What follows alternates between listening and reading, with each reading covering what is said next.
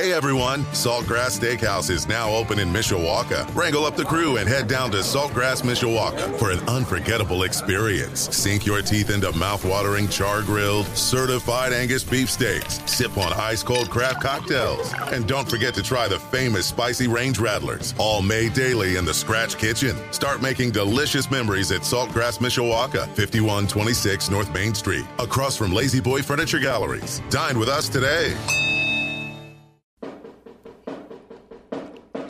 It is 621 on your home of the Irish, Sports Radio 960, WSBT. I'm Darren Pritchett. Friday night at Steele Stadium, it is senior night, plus a terrific football game in store for all the fans coming out to Steele Stadium. Mishawaka, 6 0 in the season, ranked number one in 5A, taking on 6 0 Northwood, who is number 5 in 4A. The winner has a leg up in winning the Northern Lakes Conference Championship. This is fun. Two great teams going toe to toe, two great communities coming together, and I would say get there early.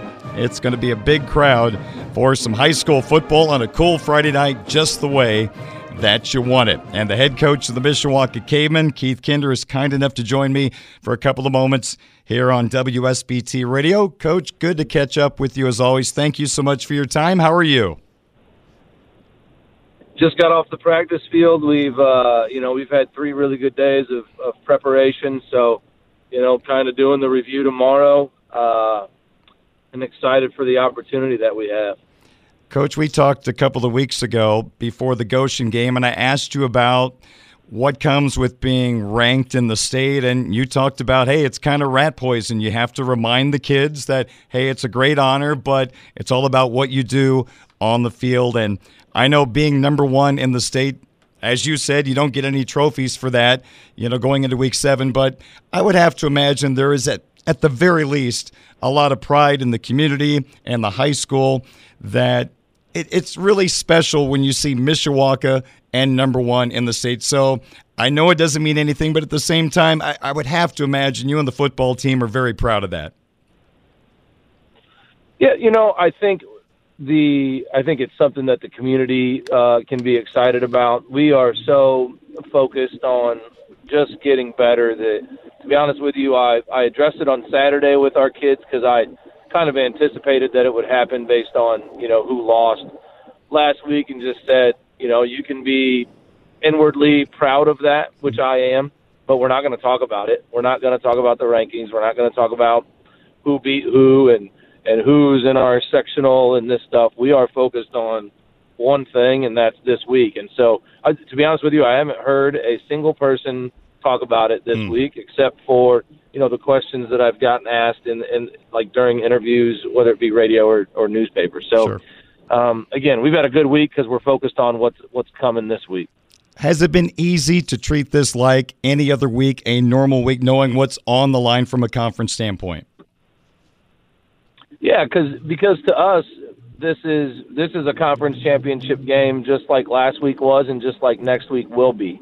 So you know we're we're in the position that we're in because we have we have treated each week like a championship week, and this is really good practice. And this is what I've told our kids is this is really good practice for the tournament, right? So we had a we had a really nice program win last Friday, and guess what? When you wake up the next morning, it doesn't matter yeah. because what matters now is what you do this week, and that's that's what that's what's really going to be the case in a month.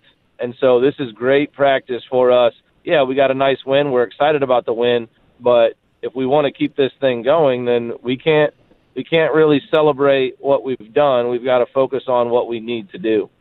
Coach, it sure seemed like last week in that matchup against Warsaw, you take the early lead 8 nothing, and then your defense comes up with a turnover to set up your offense. I know your offense has been pretty consistent throughout the year. You had that big shootout with Northridge a few weeks ago, but that had to be a big moment for your defense, creating that early opportunity for your offense to kind of set the tone for that game. Yeah, I, I, I've been really pleased with the way our defense has played all year, even in the Northridge game. Um, we got a fourth down stop in the red zone. Yep. Uh, we turned it over on offense in the red zone and held them to a field goal. Like we've come up with we've come up with big plays on the defensive side of the ball um, throughout the first six weeks. It's a group that has grown up and matured. Uh, they're playing at a higher level than they were five, six weeks ago. They're playing harder than they were five or six weeks ago. So, um, and we turned the ball over. We turned them over five times, you know, and and that was huge in the game. We actually forced, I think, eight fumbles, and they weren't like Warsaw just was dropping the ball on the ground. Like these were actual forced fumbles because we're running to the football because we're taking care of our assignment and those kinds of things. So we've been really pleased with the with the the development of this group, particularly since we start three sophomores on it. Hmm. Keith Kinder, head coach of Mishawaka football, my guest. When you flip on the tape of Northwood's offense, what immediately stands out? Their speed. Um, they they they don't have you know. So in high school football, uh, until you get late in the tournament or you know Indianapolis area type stuff, like there's typically a guy that an offense is hiding um, or that is not a threat. They have threats in all of the spots, and all basically all six of the skilled spots. Their quarterback is a he's got a really talented arm, and he can run uh, and extend plays. Um, their back is a really good player, and then they can go four wide, and all four of the guys can score from anywhere on the field, and all four of the guys can get behind us because they're fast. So, um, just their speed on the offensive side of the ball, and then you know I, I've said this to anybody that that asks me. Um, we, this will be our third time playing Northwood, and we don't we have never played anyone that plays harder than uh, Nate Andrews' coach team. Like their their kids just play hard for 48 straight minutes. So um, it's going to be in terms of the speed on the field. It's going to be the fastest team that we've played, and, and that's something that's a concern. Just because how long does it take us to get accustomed to the mm-hmm. speed of the game, and so that'll be a crucial part for us early on Friday. Coach Kinder, when I called the game at Goshen a couple of weeks ago, you came out with a game plan where you were going to throw the football a whole lot more than you did in the previous games of the season. As you look at your passing game over the last couple of weeks and how it's developed in practice, are you seeing a big difference? Is it now more of a weapon that you can count on in this game and more important games down the road as well? Well, yeah, and I think that the the important thing is that it's not necessarily the number of times that we throw the football in a game, but mm-hmm. it's are we throwing the ball when we want to or when we have to? So if we're throwing the ball when we have to, we're not very efficient. When we throw the ball when we want to, because the defense is giving us something, or they're not paying attention to our receivers because they're so focused on the run game. Like we threw the ball twice last week, uh, but once was in a really important. It was on our first possession. It was a scenario where we felt like the corner wasn't paying attention to Ace Troyer, and so we completed the ball for 19 yards. And the second time, it was a third and long, and we threw it up, and it got picked, and you know they they were down at the one yard line. And and to me, that's still like a a positive because we force a we force a fumble on you know two plays later, and we're in the end zone after that. So uh, the big thing for us is making sure that we we have it available when we want it, and that if we get into a scenario where we have to, at least we can resemble a passing offense. So uh, the Goshen game that you saw, it was a it was a focus of ours to to get ourselves in positions to where we can have game like reps with things that we think we're going to need. Coach, I know it's all about wins and losses, but I bet from a coach's perspective, you are as concerned about is your team improving week in and week out? And of course, you want to peak in the coming weeks heading into the postseason. As you evaluate your football team right now from where it was before game number one against Marion, how much of an improved football team do you have? I think we're very improved, and I think the things that that we were concerned with, um, for the most part, we've gotten answers to those, and we have found the solutions to them. Um, I think we're in a situation right now where we're as healthy um, as we've been. And and you said it best. Like as much as it is about we want to win games, it's ultimately about are we getting better and putting on ourselves putting ourselves in a position to to win the sectional to advance as deep as possible into the tournament.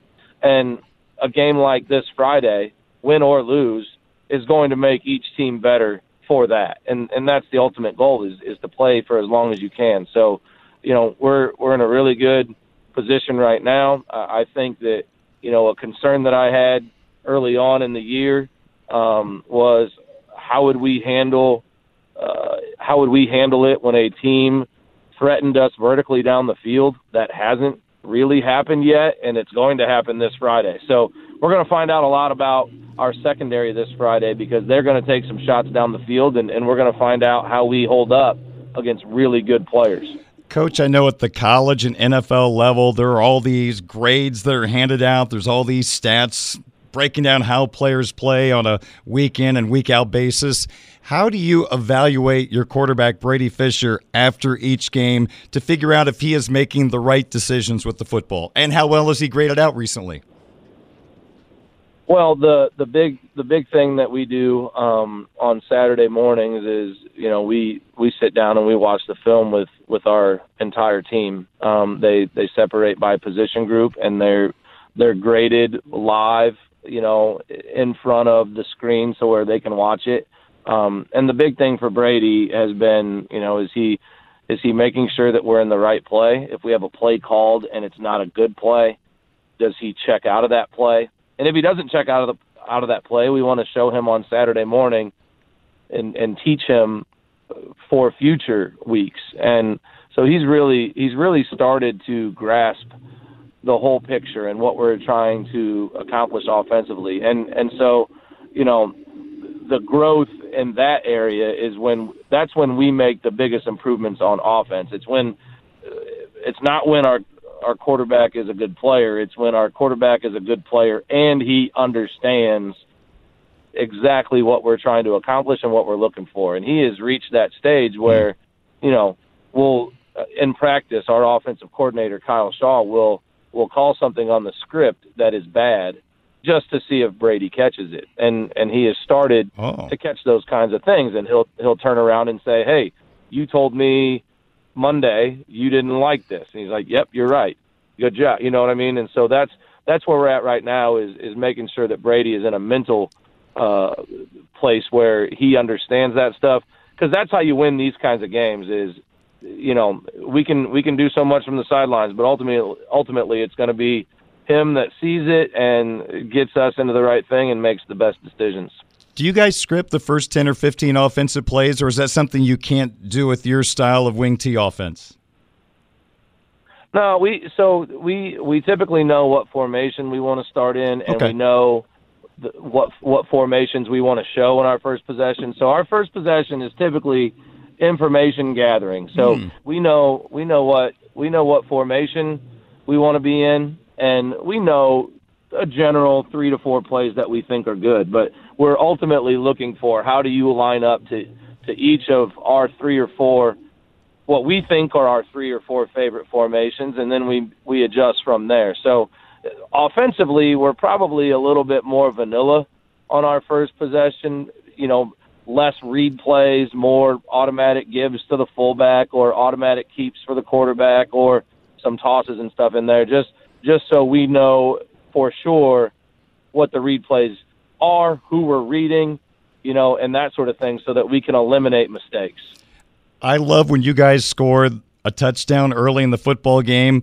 It seems like you go for two, and as the game goes on, then you'll kick extra points. Is there any philosophy or thinking that goes into wanting to go for two after that first touchdown to maybe take that eight nothing lead rather than seven nothing? Right. So we so we decided this two seasons ago. Um, we we went and, and listened to some clinic speakers, and and I listened to some some Google Meets on on being aggressive early on two pointers. And it does a couple of things. I think number one, with what we do offensively, you would like to have the confidence that you're going to be able to get three yards. Mm-hmm. All right, and so you're going to put yourself in a position where you're up eight to nothing. If your opponent scores, now they have a decision to make. Are they going to chase you or are they going to kick? And if they chase you, then they've got to be as good at two pointers as you are, and the likelihood of that happening is not very great because they don't practice it as much as you do. Ah. So you're now in a scenario where if you stop them, you're up eight to six, and now you score a touchdown. and you've got a two score lead. You've scored two touchdowns, your opponent scored one touchdown, but you're actually up two scores on them. And that's it's just a numbers game that we try to play. And so um, we we're confident that even if we score on the first one and we don't get the two pointer, well, now we can chase ourselves, and eventually we're going to right the ship because that's the kind of confidence that we have. So if you decide to kick and you make the game eight to seven, well, if we score and make it fourteen to seven, we now have the ability to go for two again and put ourselves back in that same situation where you've scored one touchdown and we've scored two, but we're actually up two scores on you. So we're really just trying to play a little math game within the game. I love that. That's a really good way of thinking about it. Hey, as you look ahead to Friday night, obviously football game is the focus. You mix in senior night and coach there's always extra emotions that go into a senior night. How do you handle all the emotion that goes into the game. And then you got that senior day thing happening as well. Well, I think the I think the right approach is to tell the kids that you want them to enjoy the moment, to embrace everything that goes along with it. It is a celebration with you and the people who have shown you this great amount of love and support for the past 17, 18 years of your life. And so it's important that that you soak that moment in, all the while understanding that there's still a job at hand and there's enough time in between. You know, they're going to announce the seniors and their parents at 6:40. We're going to kick off at 7. There's a 20-minute window in there where there's time to to to reset the emotions, get our mind focused on the game. Uh, we do something really neat at our place and uh, our our play, our senior players when they go to see their parents at the track, they will deliver their parent a handwritten note uh, thanking them for the amount of time, effort, love, energy that they've poured into them, and then the parent will hand their son a handwritten note mm. telling them how proud they are of them, how much joy it's given them, uh, you know, watching them grow up and, and be a part of something special. The only rule that I have is that our kids don't uh, read that letter before kickoff. In 2018, I learned the hard way. I walk into the locker room before we play Marion in my first year, and and I'm staring at uh, ten kids bawling their eyes out. Oh, so no. I decided then and there that that we were gonna we were gonna pass on reading the letter until once the game is over. That's that was a good choice, no doubt about that. Hey, coach, best of luck Friday night. The game will be on 96 1 The Ton, 645 pregame, 7 o'clock kick, and it should be a dandy of a football game. Mishawaka and Northwood. Again, fans, if you're coming out, get there early because we're expecting a humongous crowd for this matchup. And, Coach, I know your team will be ready to go. Best of luck to you and your football team, and we'll talk to you again down the road. Hey, thanks a lot for having me. You bet. Thank you, Coach. Keith Kinder, the excellent head coach of the Mishawaka Caveman football team, 6 0, ranked number one in 5A, taking on Northwood, who is 6 0. They're ranked number five in 4A, Friday night, 7 o'clock from Steele Stadium. The game on 96 1 The Ton. It is 21 minutes in front of 7 o'clock at WSBT. Hey, this is Sean Stiers. Hey everyone, Saltgrass Steakhouse is now open in Mishawaka. Wrangle up the crew and head down to Saltgrass Mishawaka for an unforgettable experience. Sink your teeth into mouth-watering char-grilled, certified Angus beef steaks. Sip on ice-cold craft cocktails. And don't forget to try the famous spicy range rattlers, all made daily in the Scratch Kitchen. Start making delicious memories at Saltgrass Mishawaka, 5126 North Main Street, across from La-Z-Boy Furniture Galleries. Dine with us today.